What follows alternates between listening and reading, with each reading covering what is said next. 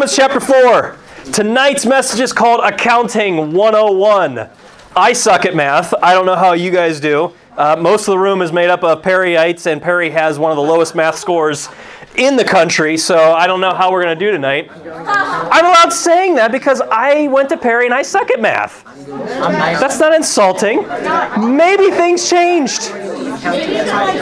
Some of them looked at me like that was the most offensive thing anyone's ever said in the history of mankind. All right. these days is the most offensive thing ever said. All right. If you guys want to keep going, I got nowhere to be afterwards tonight. Romans chapter 4, Accounting 101.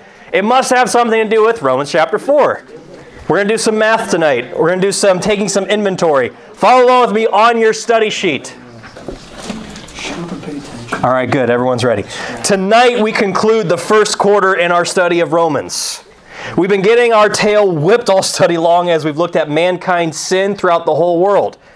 In the first two chapters, we saw righteousness is required to be made right with God. That is literally what the word means to be right with God. But last week was a turning point in our favor as righteousness was revealed in the fullness of Jesus' shed blood on the cross.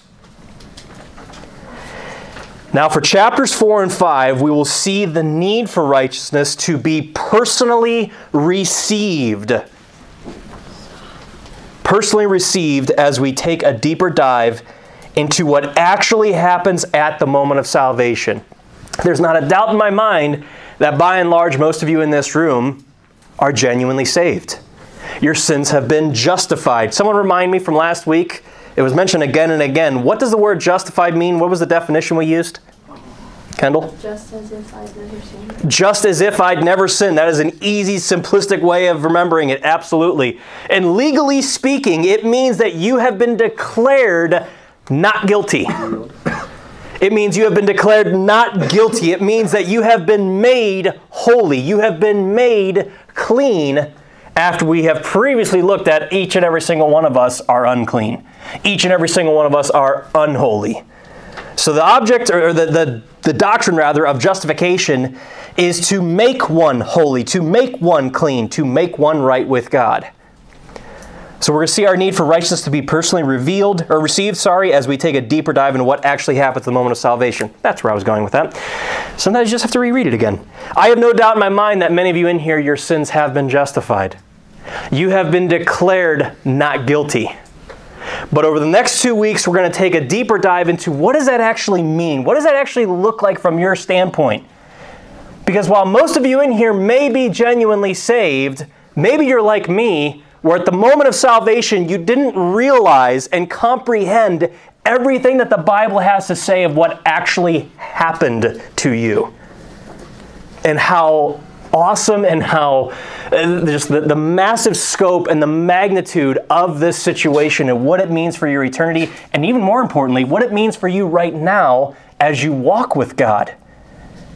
If you grasp these concepts that we're going to talk about tonight, next week, and the week after in chapter 6, it'll change the way you walk with God.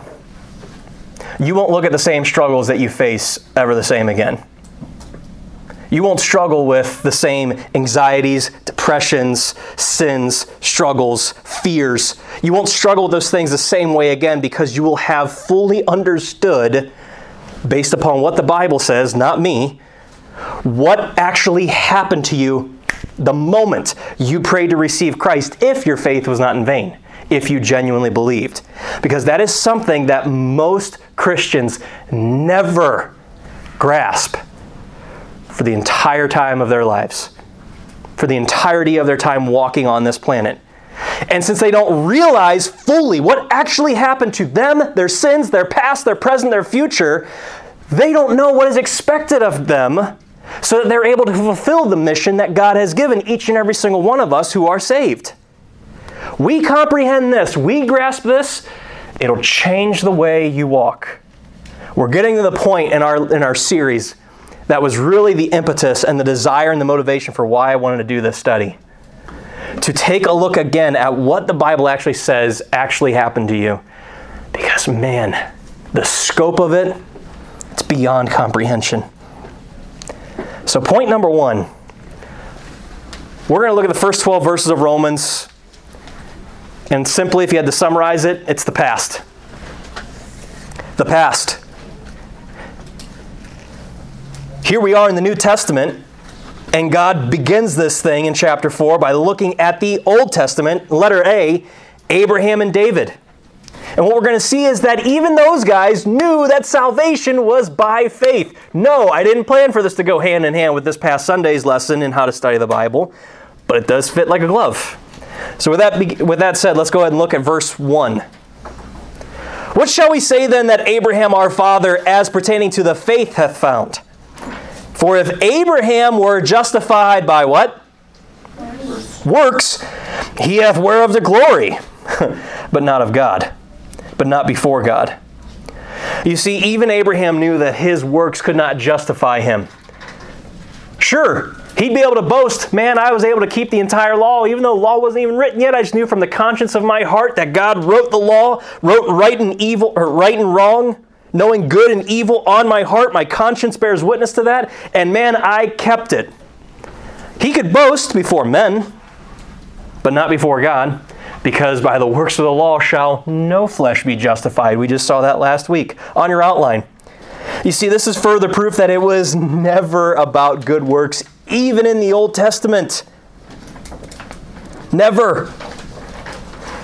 You can check out Genesis chapter 12 later. It's it, the analogy that we used on Sunday was Caleb.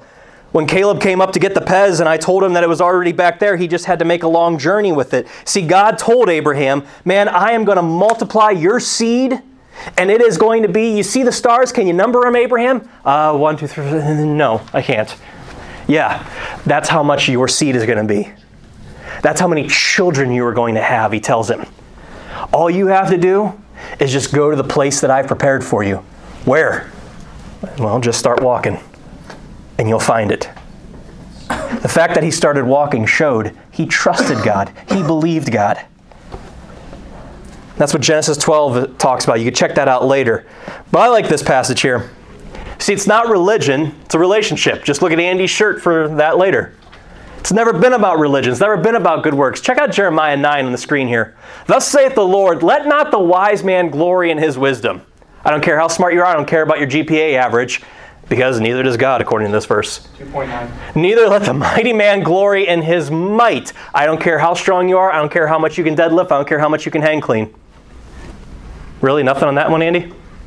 Okay. It's more than you. Let not the rich man glory in his riches. I don't care what kind of house you come from. I don't care what kind of home you grew up in. Neither does God. But let him that glorieth glory in this, that he understandeth and what? knoweth Knoweth me.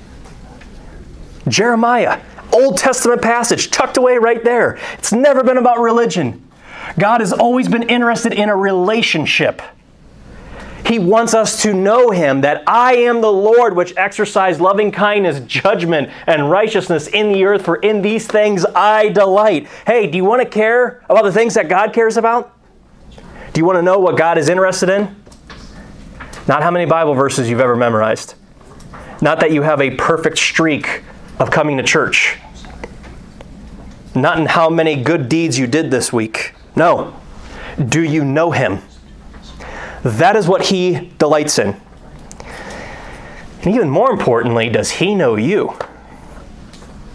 Many people are going to say on Judgment Day, Lord, I've done all these works. And God's going to say, You never knew me. Or He's not going to say, You never knew me. No, God is going to say, Depart from me. I never knew you. Because it was all just religion, not a relationship to them. Point two. So, what does the Bible say regarding Abraham or how Abraham was declared righteous? Good question. Somebody read verse 3 for me in Romans 4. Jack. For what saith the scripture? Abraham believed God, and it was counted unto him for righteousness. Oh, I love that verse. Number one, just because what a great question to ask. It should never be, hey, what does this church believe? Hey, what does this pastor think? Hey, what is this main guy in Christianity? What is his top book? What does he say? It should never be about a man. The question you should always find yourself asking is, what does the Bible say? What saith the scripture? Great question, Paul. Thanks for asking it. He says, Abraham believed God, and it was counted unto him for righteousness. You can check this passage out in Genesis 15. You know what's going on here? God once again is coming to Abraham, and he's about to make a covenant. He's about to start a new dispensation. I refer you back to last Sunday's message. Thank you. He comes to him and he says, Abraham, I'm going to do this great thing through you. Do you trust me? According to what we just read, Abraham believed God and it, what? His belief, his faith, was counted as righteousness, or counted for righteousness. Look at verse 4. Now to him that worketh is the reward not reckoned of grace, but of debt. Man, you can keep working all your life. You can keep storing up all of these good works. You can keep digging and digging into the earth, thinking that your wealth is going to be made with your own hands, thinking that your righteousness is going to come with your own good works that you have built. And all you're going to find at the end of your life, as you dig and you dig and you dig, is that you're nothing more than just a grave digger. The more you keep building into this earth and working with your hands and trying to work up your own righteousness, all you're going to find is that you're just digging a hole for yourself. Because no amount of works can save. You're just reckoning up the debt. You're reckoning up debt. The reward to Abraham, it wasn't reckoned of grace or of debt, it was of grace. Look at verse 5. But to him that worketh not, but what? Believeth on him that justifieth, makes holy, the ungodly. His faith is counted for righteousness. So we have to break some things down here because in these three verses we read, I come across three terms that are used in accounting. They're used in mathematics. They are used in an accounting class. Out of curiosity, does anybody here take an accounting class? Do they still even offer that in school? I took it my senior year just because I needed a filler credit, and it was incredibly boring. Take them. Okay. So hopefully this part won't be as boring, but again, the Bible uses these words, so let's check them out. What does the Bible say regarding how Abraham was declared righteous? We just read it. Here's some of the terminologies that God uses here in this passage on your outline. He says, counted. Abraham believed God and it was counted unto him for righteousness. You know what that word means? To take inventory. In other words, to see, do you have this in stock? Anybody go to order something on Amazon and find that it's completely out of stock? I know. Angers you, ticks you off. Or you go to Chipotle and find they're out of steak. How are you out of steak? Make more. It's not that hard. You know what? They did not take proper inventory. They didn't count to make sure that they had enough for what they needed.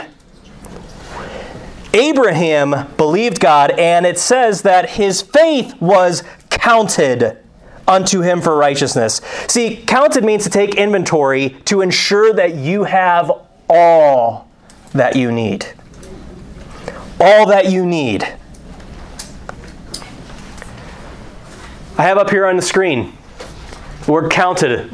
Familiar verse, Hebrews chapter 11, talking about our man Abraham. By faith, Abraham, when he was tried, that means he was tested, offered up Isaac, and he had that and he that had received the promises offered up his only begotten son, of whom it was said that in Isaac shall thy seed be called. You guys know the story, I won't belabor the point. God told him, You're going to have countless children, so much so that you can't even number them in the stars, just like you can't number the stars. And then he comes to him in Genesis 22 and says, Hey, you know your only son, from which you're going to have a seed that is innumerable? I want you to go ahead and take your son and kill him. But see, it didn't shake Abraham. He didn't stagger at it. We'll see that in a little bit. Look at verse 9. Why? Accounting that God was able to raise him up even from the dead, for whence also we received him in a figure. He was a typology, he's a picture of what God the Father did to God the Son, offered his only Son up as an offering to sacrifice and pay the price for our sins. But you see, Abraham accounted that God was able to do that. He took inventory, he counted the cost, and he knew what God was able to do. So he did it. He followed through with his faith. Next on your outline, we see the word reckoned. Now to him that worketh is the reward not reckoned of grace, but of debt. What does that word mean? Reckon means comparing two sets of records to make them in agreement with one another. It's the same thing with inventory. Well, the list here says I should have this in stock, but I look here on the shelf and I don't have what the list said. The accounts are not reconciled. One says one thing, another shows something different reckoned, comparing two sets of records, making sure they are in agreement. Up here on the screen, Luke 22 37. For I say unto you that this that is written must yet be accomplished in me. And he, speaking of Christ, was reckoned among the transgressors, for the things concerning me have an end.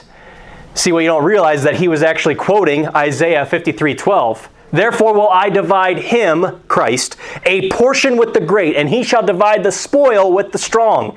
When Christ died, he got something out of it. He got the spoils of his victory because he hath poured out his soul unto death, and he was numbered with the transgressors. See, in Luke 22, we just saw that he was counted with the transgressors.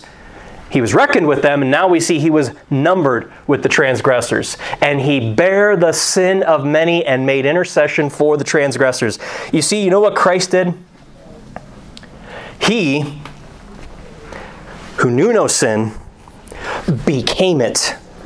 He was no different than those two thieves that he was crucified with. He became one of them. He was numbered with them. He was reckoned with them. 2 Corinthians 5 2 sorry 2 Corinthians 5:19 to wit that God was in Christ reconciling it's where we get that word reckoned the world unto himself not imputing their trespasses unto them remember that word from last week it means to put onto someone else's account never mind we're getting to that in a little bit my weeks are running together. Their trespasses unto them, and hath committed unto us the word of reconciliation. So you see what God did here? The requirement and the standard to get into heaven is holiness. That's one account. He looks upon sinful mankind and sees, hmm, the accounts cannot be reconciled. When I count both of them up, one is holy, one is unholy. One is just, one is not just.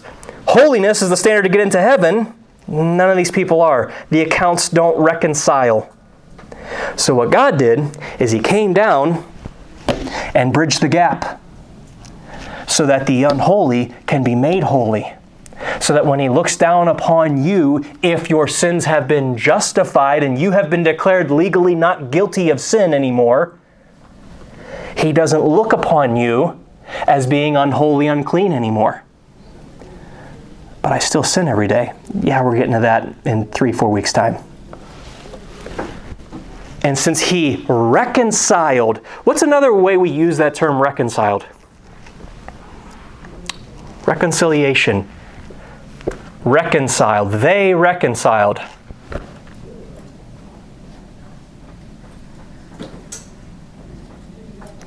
Have you never used that word before? If two parties reconcile, that means that they were brought together, that there was a rift between the two of them. They kissed and made up, in other words. Ew. That's what reconciled means. God reconciled the world unto himself. He brought us back to him because of what his son on the, did on the cross for us. And as a result of that, those of us who are justified, he gave us the word of reconciliation that we would take this book out to the ends of the earth and show people how they can be made right with God too. For he hath made him to be sin for us who knew no sin, that he might be made the righteousness of God in him. You know what, guys? At the end of your life, God's going to open up the books. And it's going to be a book of books called the Lamb's Book of Life. And if your name is not found in that book, the Bible says, according to Revelation, that he will take you and cast you into the lake of fire.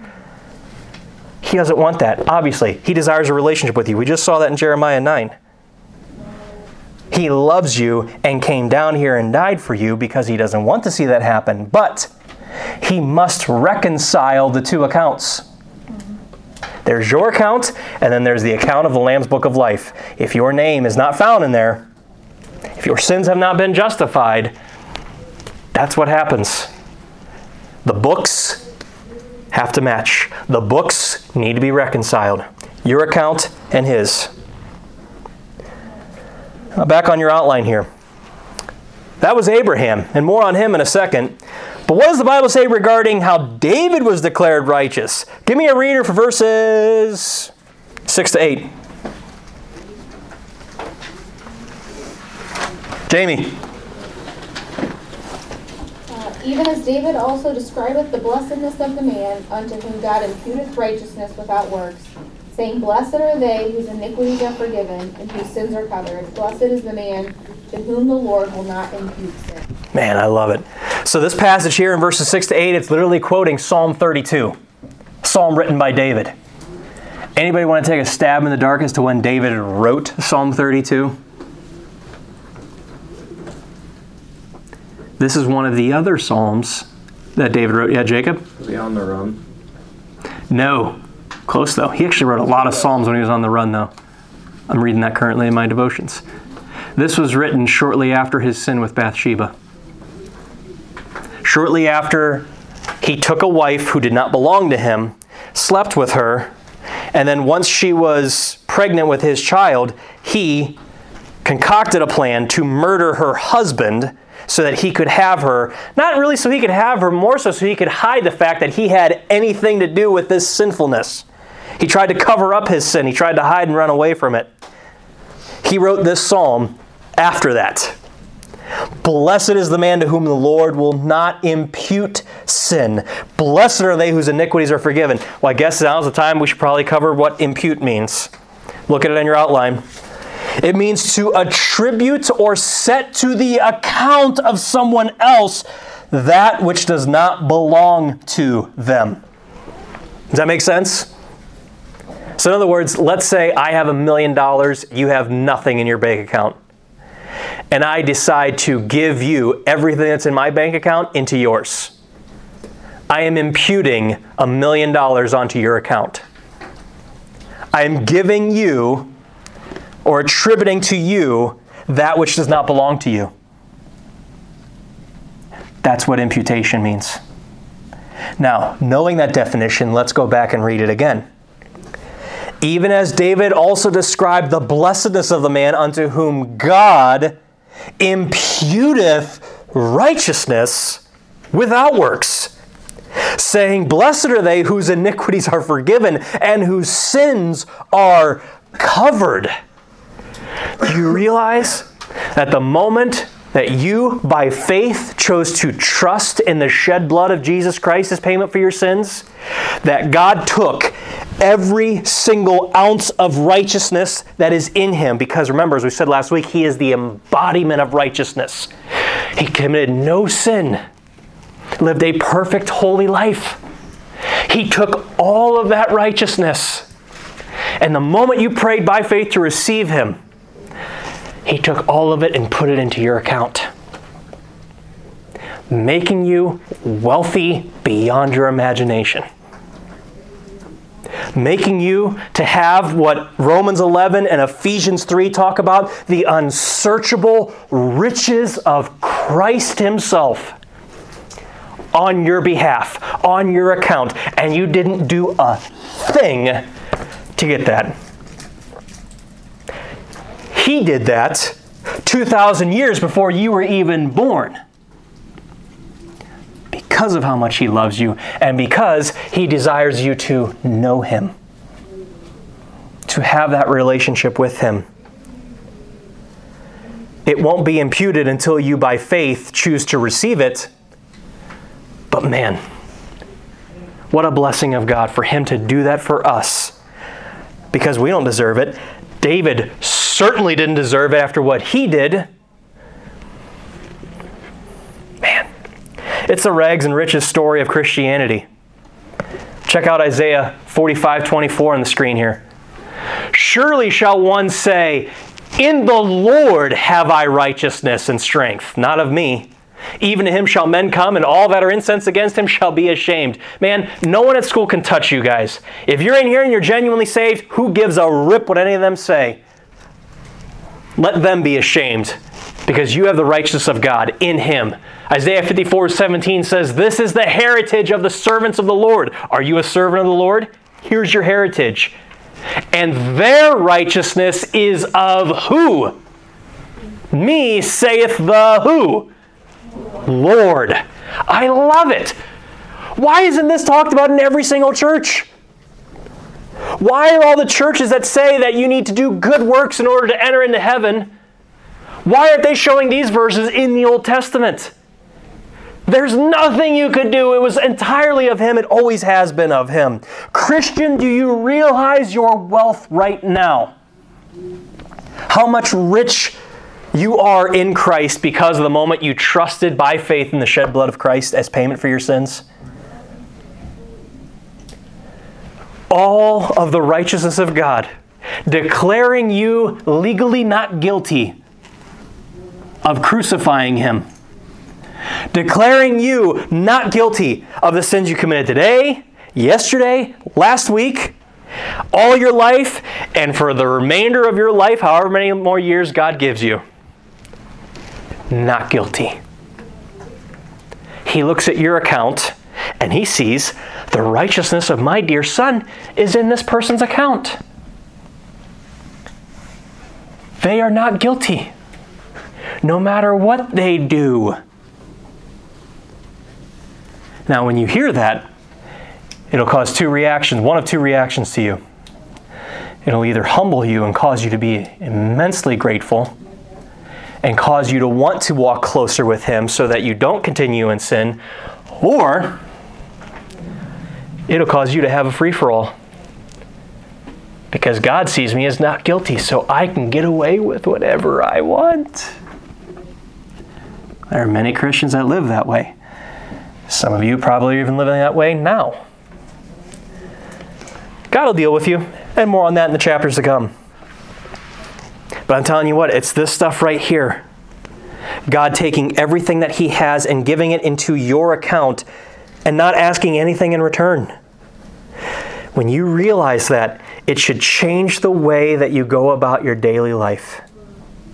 It should cause you to take another look at the struggles you have, the fears you have, the anxieties you have, the sins you struggle with, the depressing thoughts that you have, and trust me, I'm there too. Even as it gets colder and more wintry out, it's going to increase for us. Whatever those things are, and I'm not dismissing any of them because they are real, they're legit things. We have an enemy that we're going to talk about who's trying to get us to just be consumed with all of those things. That's why we need in Ephesians 5:26 the washing of the water of the word to just wash our mind out of all of that junk and get us focused and reminded on what he has already done for us every single day. When you reckon your need for him every single day, it'll change the way that you live your life. It'll change the way that you come about your issues and your problems that you struggle with. At least it should. Hopefully, these verses help you with that.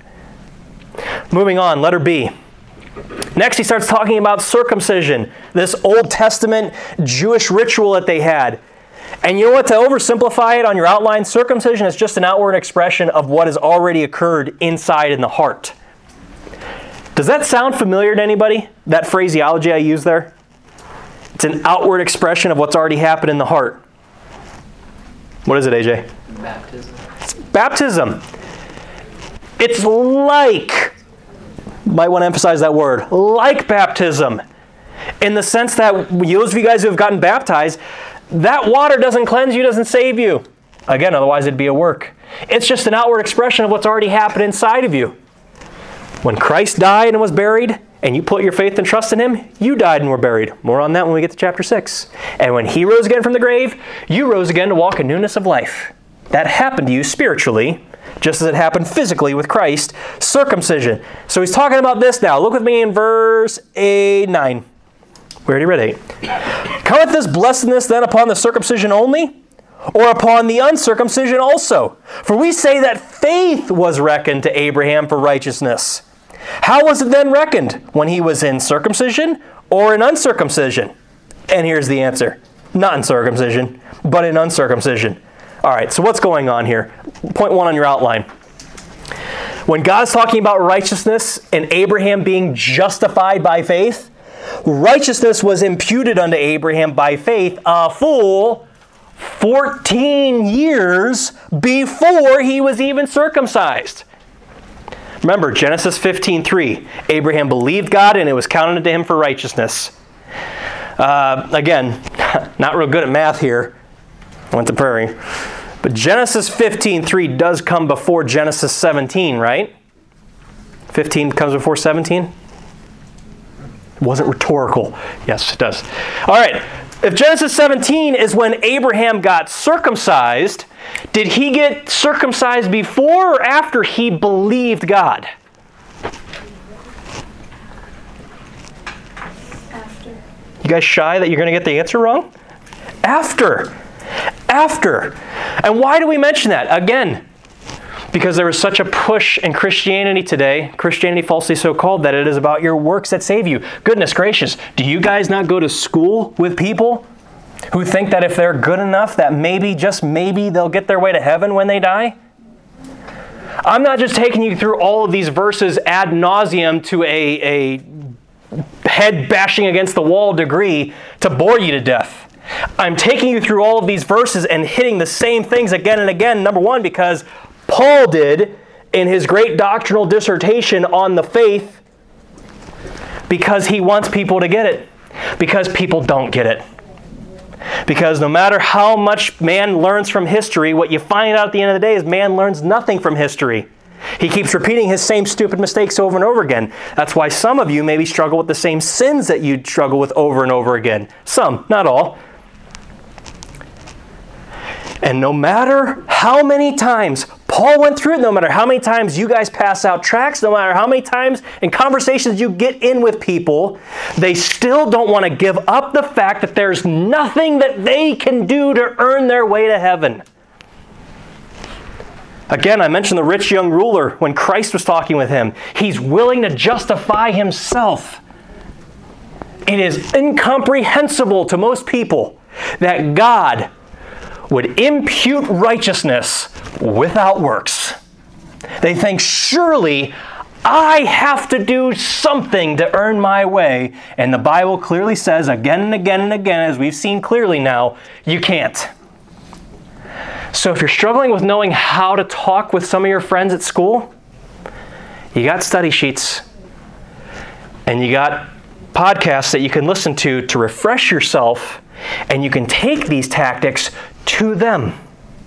Because circumcision, so many times in the New Testament, the Old Testament Jews wanted to keep clinging to this work of circumcision and they missed what it was all about. He, again, doctrinally works out through rightly dividing the word that it was only an outward expression of what happened in their heart. Number two, circumcision was a permanent seal setting apart God's people from others evident to all. This is where the comparison to baptism stops, by the way. Because baptism does not permanently seal you into Christ. What does that according to Ephesians 1:13 and 4:30? Huh? Salvation. Well, even more specifically, in whom ye also trusted after that ye heard the word of truth, the gospel of your salvation, in whom also after that ye believed, you were sealed with that who? Holy Spirit of promise. And again in Ephesians 4, he says, And grieve not the Holy Spirit of God, whereby ye are sealed unto the day of redemption. You see, when an Old Testament Jew was circumcised, that sucker was permanent. There was no coming back from that. I think I made the point clear there. I don't need to go further on that, right? It's permanent? Okay. Same thing with salvation. You see, the Bible talks about in Ephesians chapter 2 that when you pray to receive Christ, your heart becomes circumcised in a way. that old that old stony heart gets circumcised and you become a new creature you become a new man according to 2 corinthians 5.17 and as a result you are sealed the seal that you guys have though is the holy spirit of god permanently indwelling inside of you and as we've been seeing on sundays for the last couple of weeks now that is a unique gift that only believers for the last 2,000 years of history have had the privilege of having. The permanent indwelling of the Spirit of God, and the fact, well, I mean, the fact that the Spirit of God is inside of you, and the fact that it's permanent. That was the second thing. It's permanent. Man. Can others see that there's something different about you? Does the Spirit of God indwell you? If you've not been set apart, if people don't notice that there's something different about you, the way you think, the way you speak, the way you are, as a result of what happened inwardly first, then maybe you don't have righteousness imputed unto you. And look at point three. It demonstrated that their faith was genuine as it was always a heart issue. Look with me in verses 11 and 12 in Romans 4. And he, Abraham, received the sign of circumcision, which is a seal of the righteousness of the faith, which he had, yet being uncircumcised. Again, his faith justified him, not the works. That he might be the father of all them that believe, though they be not circumcised, that righteousness might be imputed unto them also and the father of circumcision to them who are not of the circumcision only, but also who also walk in the steps of that faith of our father Abraham, which he had being yet uncircumcised. Again, demonstrated that this was a matter of the heart. Galatians 5 6, for in Jesus Christ neither circumcision availeth anything, nor uncircumcision. You know what matters? Faith which worketh by love. Hey, remember when we looked at Jeremiah 9 23 24 earlier? where it said that God desires a relationship, these are the very next two verses. Behold, the days come, saith the Lord, that I will punish all them which are circumcised with the uncircumcised. Gee, why is that?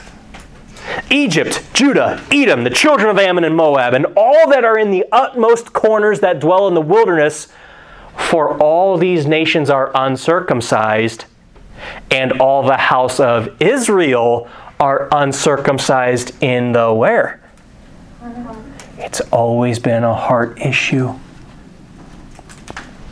The outward religious act that so many churches build so many religious ceremonies and acts based upon things like this that they read in the Old Testament taken out of context.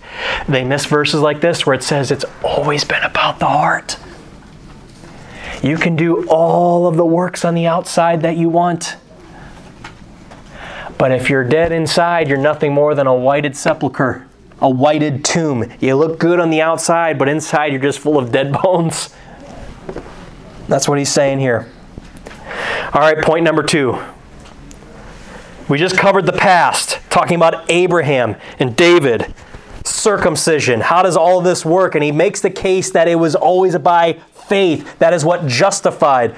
The righteousness of God was imputed counted and reckoned by faith in the blood. Now we get to point number two the promise. And here we read about Father Abraham and many sons. You don't need to finish it. All right, do me a favor. Uh, hold your place here, but turn over to Galatians chapter 3. Now, we're going to camp out in Galatians chapter 3 for a little bit. And the verses in Romans I'm going to have here up on the screen for you guys for a couple of them. Mostly because a lot of these verses we're about to read in Romans chapter 4, Paul brings up again in the book of Galatians because some people needed to be told more than once. And like it or not, in today's day and age, some people need to be told more than once before it finally sinks in. So he mentions the same things in Galatians chapter 3, but gives new insight to it. So, first, we see in point number one that the promise God gave to Abraham came 430 years before Moses and the law, and it takes precedence, meaning that the promise that God gave to Abraham that I will increase your seed so that you can't even number the stars of the sky, so you won't be able to number your kids, your children, that is what's going to happen to you. Look at verse 13. Romans chapter 4 on the screen. For the promise that he should be the heir of the world was not to Abraham or to his seed through the law, good works, but through the righteousness of faith. For if they which are of the law be heirs, faith is made void, and the promise made of none effect. Look on your outline again. Or I'm sorry, look in Galatians chapter 3, verse 16. Here's what he has to say to the church in Galatia.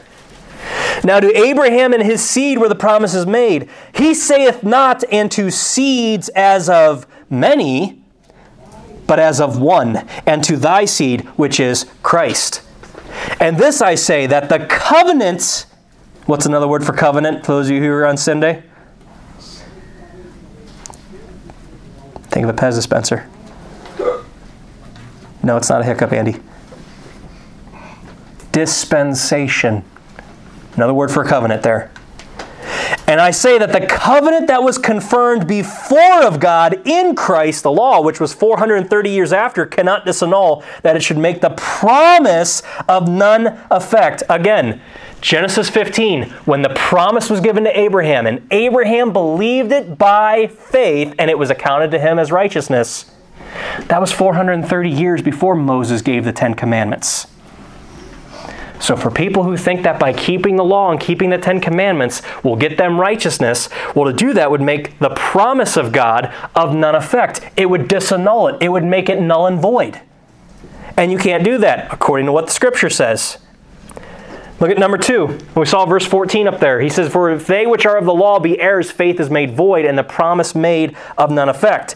You see, if the law, or works, could supersede the promise made by faith, then throw out the rest of your book. Throw out the rest of your Bible. You don't need it. You're in Galatians 3. You guys might not need to turn the page, but look up to the end of chapter 2, verse 21. Paul says, I do not frustrate the grace of God. For if righteousness, being declared legally not guilty, come by the law, then Christ is dead in vain. It's like Pastor Aaron said a couple Sundays ago. If we could be saved by being good, then why did Christ have to die? Ask that question to someone tomorrow. Ask that question to someone tomorrow. If they have no answer, you got them on the ropes. Go for a one two body shot to the ribs and then knock them out. Spiritually speaking. You have them on the ropes. Remember, we saw last week in chapter 3 that these are the questions that when you ask, it stops their mouths. They have no excuse, they have nothing they can say. And then you get an opportunity to present the gospel, the true righteousness of God, to them. So you see, if righteousness comes by the law, then Christ is dead in vain. If they which are of the law be heirs, faith is made void, and the promise made of none effect. In other words, what's the point of Abraham being in our Bible? What's the point of Genesis 15? What's the point of Romans 3, 4, 5? If it's all of good works, what's the point of even coming here? Chuck the rest of the book if that's the case. But it's not the case. Look back at chapter 3, verse 18. Again, he pleads this case a little bit further. Again, be watching to pick up more details here. For if the inheritance, salvation, be of the law, it's no more of promise. But God gave it to Abraham by promise. Wherefore then serveth the law? Okay, Corey, we've been talking for weeks on end with chapter 2, chapter 3, and now chapter 4 about the law. The Old Testament law, the Ten Commandments, Levitical law, good works in summary. Then what the heck is the point of it if it's no good anymore? That's what he's asking there. It was added because of transgressions. Because Abraham's sons and their sons and their sons got tired of waiting for the promise of the coming Messiah. And as a result of them getting tired of waiting upon God, like so many Christians today do, getting tired of waiting for his return, they lose sight of the fact that, oh yeah, God's coming back one day, just as 2 Peter 2 says in 2 Peter chapter 3 that they start to scoff at him. My Lord delays his coming. He's not coming back after all. And they think it gives them some kind of license to live however they want Happens all the time with Christians, happens as people in this room, and it happens to some of you when you graduate here and you leave and you go off to college.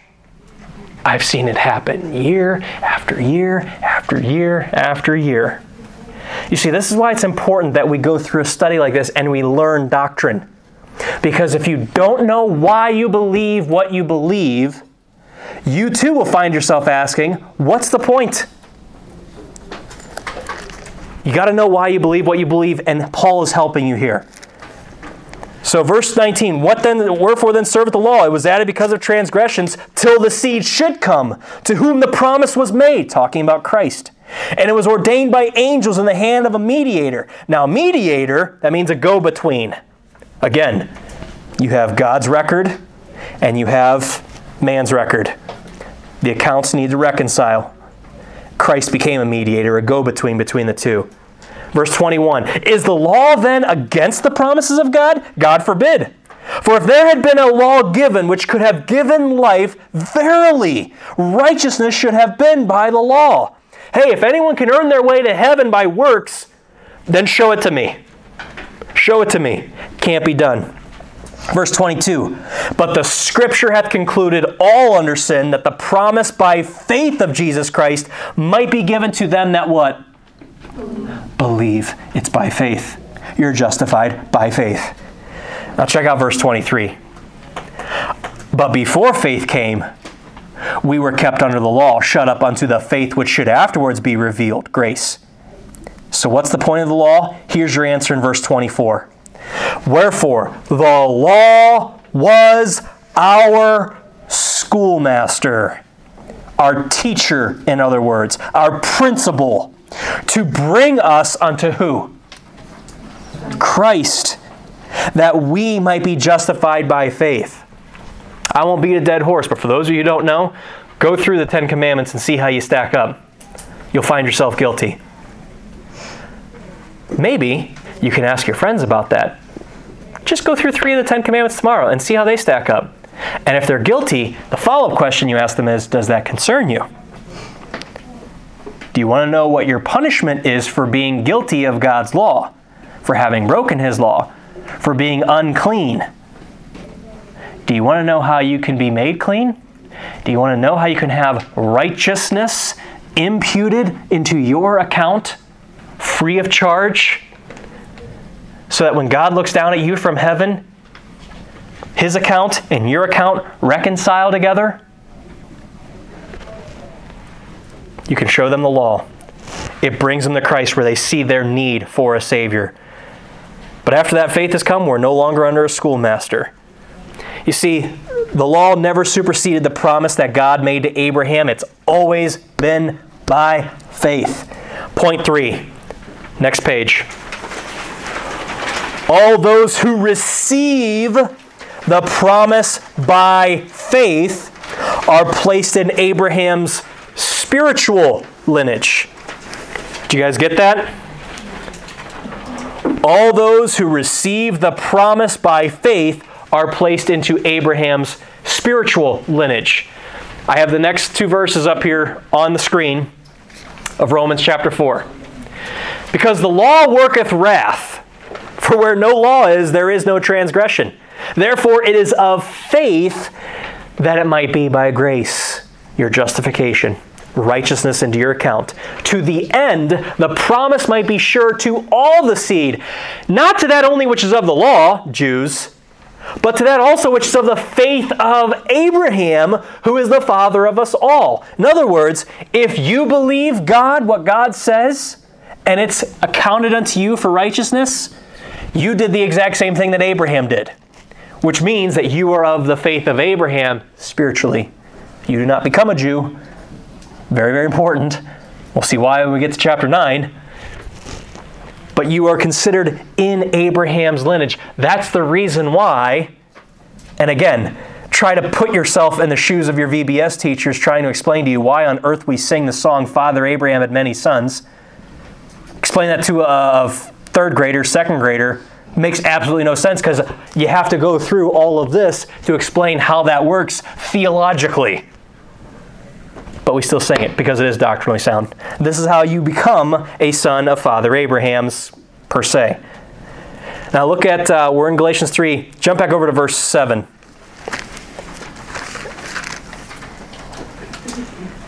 Know ye therefore that they which are of faith, the same are the children of Abraham, and the scripture, foreseeing that God would justify the heathen through faith, meaning that it was always God's plan to justify the lost through faith, preached before the gospel unto Abraham, saying, In thee shall all nations be blessed.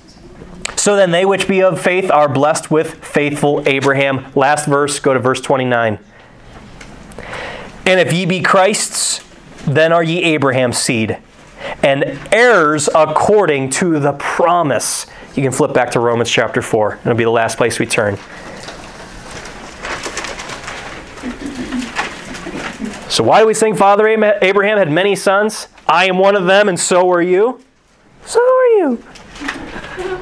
Because if you believe what God says, that Jesus Christ was your propitiation, your substitute, and that he redeemed you, bought you back at the price of his own blood, if you believe that, God counts it to you as righteousness. He takes the righteous perfection of Christ, God's Son, and puts it into your account. And you are a son, spiritually speaking, of Father Abraham because you believed and received the same promise that he did. This is some deep doctrinal stuff, so let me just ask right now does that make sense, or is there any questions on that? Because you realize we actually take a full trimester in our Bible Institute over this entire book, and there are still some people who graduate that class who say, I need to go back through that book because it's deep. So if you get that, thumbs up because this is pretty deep. Again, it's important for you guys to know what you believe, but it's even more so important to know why you believe what you believe, because what saith the Scripture? Let God be true and every man a liar. Let's go with the book. Because when you know why you believe what you believe, you'll be able to defend it more. And when you're able to defend it more, you'll be able to. Oh, we're getting there into this close tonight. I don't want to jump too far ahead. You see, Father Abraham had many sons, but let her be. He had to trust God with all of his heart. And when he did, God was able to use him to do incredible things. And that's what God will use you for. When you know what you believe, when you know why you believe it, you'll be able to be a defender of the faith. You'll be able to rightly divide the word of truth. You will be able to stand strong with Him and not waver in your faith, not struggle, a just man, according to Proverbs, falls seven times and gets back up again. Are you on the sixth time and you feel like quitting? Hang in there. He had to trust God with all of his heart. Look at verse 17, Romans 4.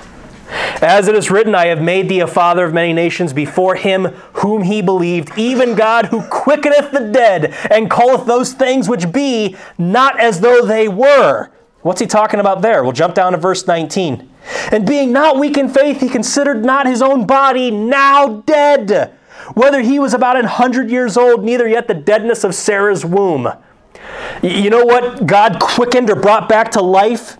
It was his old age, beyond childbearing years, and that of his wife. Because he was 90 plus years old when the promise came to him. And when he actually had Isaac, the impossible being done in his life. See, in point one, what did Abraham have to trust God with all of his heart on? To bring back to life that which was already dead. You can read about that in Genesis 17 17. He had solid faith. Hebrews 11 11. Through faith also, Sarah, his wife, herself received strength to conceive seed and was delivered of a child when she was past age because she judged him faithful, God, who had promised solid faith. What else did he trust God with? Look at verse 18. Who against hope believed in hope that he might become the father of many nations according to that which was spoken, so shall thy seed be. Hey, you want to know what is against hope? God telling you to take your only son, by whom the promise is going to come through, and killing him at the top of the mountain. That's against hope. But he believed in hope. Very next verse. Therefore sprang there even of one, Isaac, and him as good as dead. So many as the stars of the sky in multitude, and as the sand which is by the seashore, innumerable. Isaac was as good as dead. But Abraham, against hope, believed in hope. Hey, do you feel surrounded from time to time? When you're in study hall, when you're in hallway, when you're on the team? Do you feel absolutely surrounded as though everything is against you when it seems as though uh, you're uh, just against hope and there is no hope for you? Yeah, so did Abraham. But look what he did in verse 20. And he staggered not. He wasn't wavering at the promise of God through unbelief, but was what in faith? He was solid in faith, giving glory to God and being fully persuaded, not a little bit, not a smidge of faith, no, fully persuaded that what he, God, had promised, he, God, was able also to perform. And therefore, it was imputed to him for what? That's rock solid faith. As a result of that, he became a warrior of the faith. Point three. Thereby becoming a warrior of the faith. I love this verse. Talking about solid faith. 1 Corinthians 16 13. Watch ye, stand fast in the faith, quit you like men. Be strong. You know what that word quit you like men means? It means man up. It means cowgirl up soldier up. That's what that means. And be strong. And here's its impl- application for us today. You see, his righteousness must be imputed into your account by faith, otherwise, you are spiritually bankrupt and you owe a tremendous debt. Do you have righteousness imputed on your account? If not, you are bankrupt and you owe a tremendous debt. Look at verse 24. But for us also, to whom it shall be imputed if we believe on him that raised up Jesus our Lord from the dead. You want the faith of Father Abraham? You better not stagger. You better be fully persuaded. Who was delivered for our offenses, verse 25, and was raised again for our justification.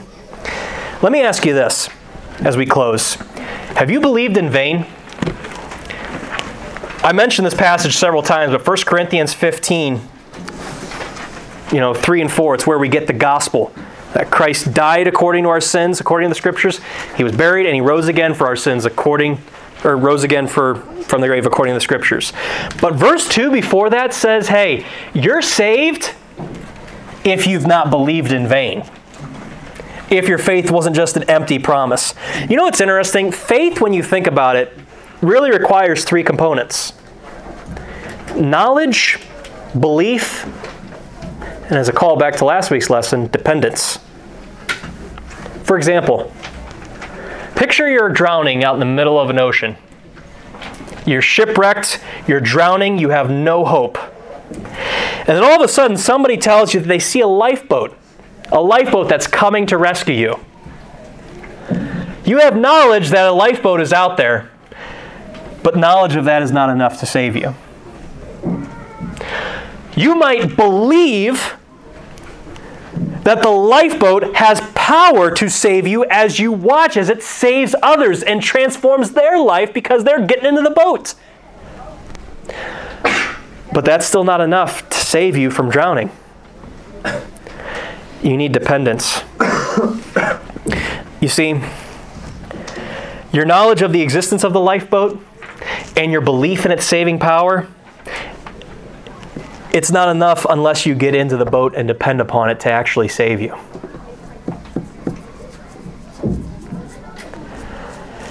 And if you have that saving faith, your life will never be the same. Can you imagine if somebody actually was rescued, shipwrecked, as good as dead, drowning, and then a lifeboat came and saved them? You realize that their life would never be the same again. You'd be telling everybody about it. Guys, I was as good as dead. I was in the middle of the ocean. I'm not going to live my life the same way anymore. I, I'm different. I'm completely transformed. I got limited time left. I'm just going to make the most of it. Somebody in that situation, their life would be changed because they got in the boat and were saved and rescued. It's not enough just to know about the lifeboat. It's not enough just to believe that the lifeboat has saving possibilities. You have to depend upon it enough to actually get in the stinking thing. Otherwise, you're good as dead. I wonder if there's some of you in here who maybe you have known about salvation. You believed that God was able to save you for your sins, but you never actually threw your dependence out upon Him and got in Christ. If that's the case, maybe your faith is in vain. And if that's the case, you got time right now to do business with Him. To really evaluate was my faith in vain? Did I genuinely get saved? Has my life been different? Am I a warrior of the faith? Or do I stagger at promises? Do I stagger at this book? Am I not fully persuaded of the things that He promises for me? And is it not changing my life on a daily basis? Might want to contemplate those things. Go ahead and bow your heads. Father, I pray right now that if there's anyone in here, and they're probably thinking back to that moment that they prayed a prayer. And again, they knew about you. They believed you had saving power, but they didn't cast their complete trust in you. They didn't exercise genuine faith. If that's the case, Lord, then I pray you would reveal it to them now whether or not righteousness has been imputed into their account. Has their life been changed? Do they have works that show that they belong to you? If not, Father, may the Spirit of God be moving just as He did on the face of the waters back at the beginning, and may you convict of sin, righteousness, and judgment and that they would call upon you, that they would put their complete faith and trust in Christ. It's a simple prayer of faith. Knowing they're a sinner, believing with all of their heart that Jesus died on the cross as payment for their sins and rose again, and calling upon you to save them. Father, may you do that now. May they be doing that right now. And may they have the courage to tell somebody about it. Father, for all of those Christians who are in here, I pray that they would have boldness to talk tomorrow about righteousness being imputed on someone else's behalf. That somebody else would reckon up the facts and that they too would be genuinely saved. Use this ministry, grow this youth ministry, let them shine their lights in Christ's name. Amen.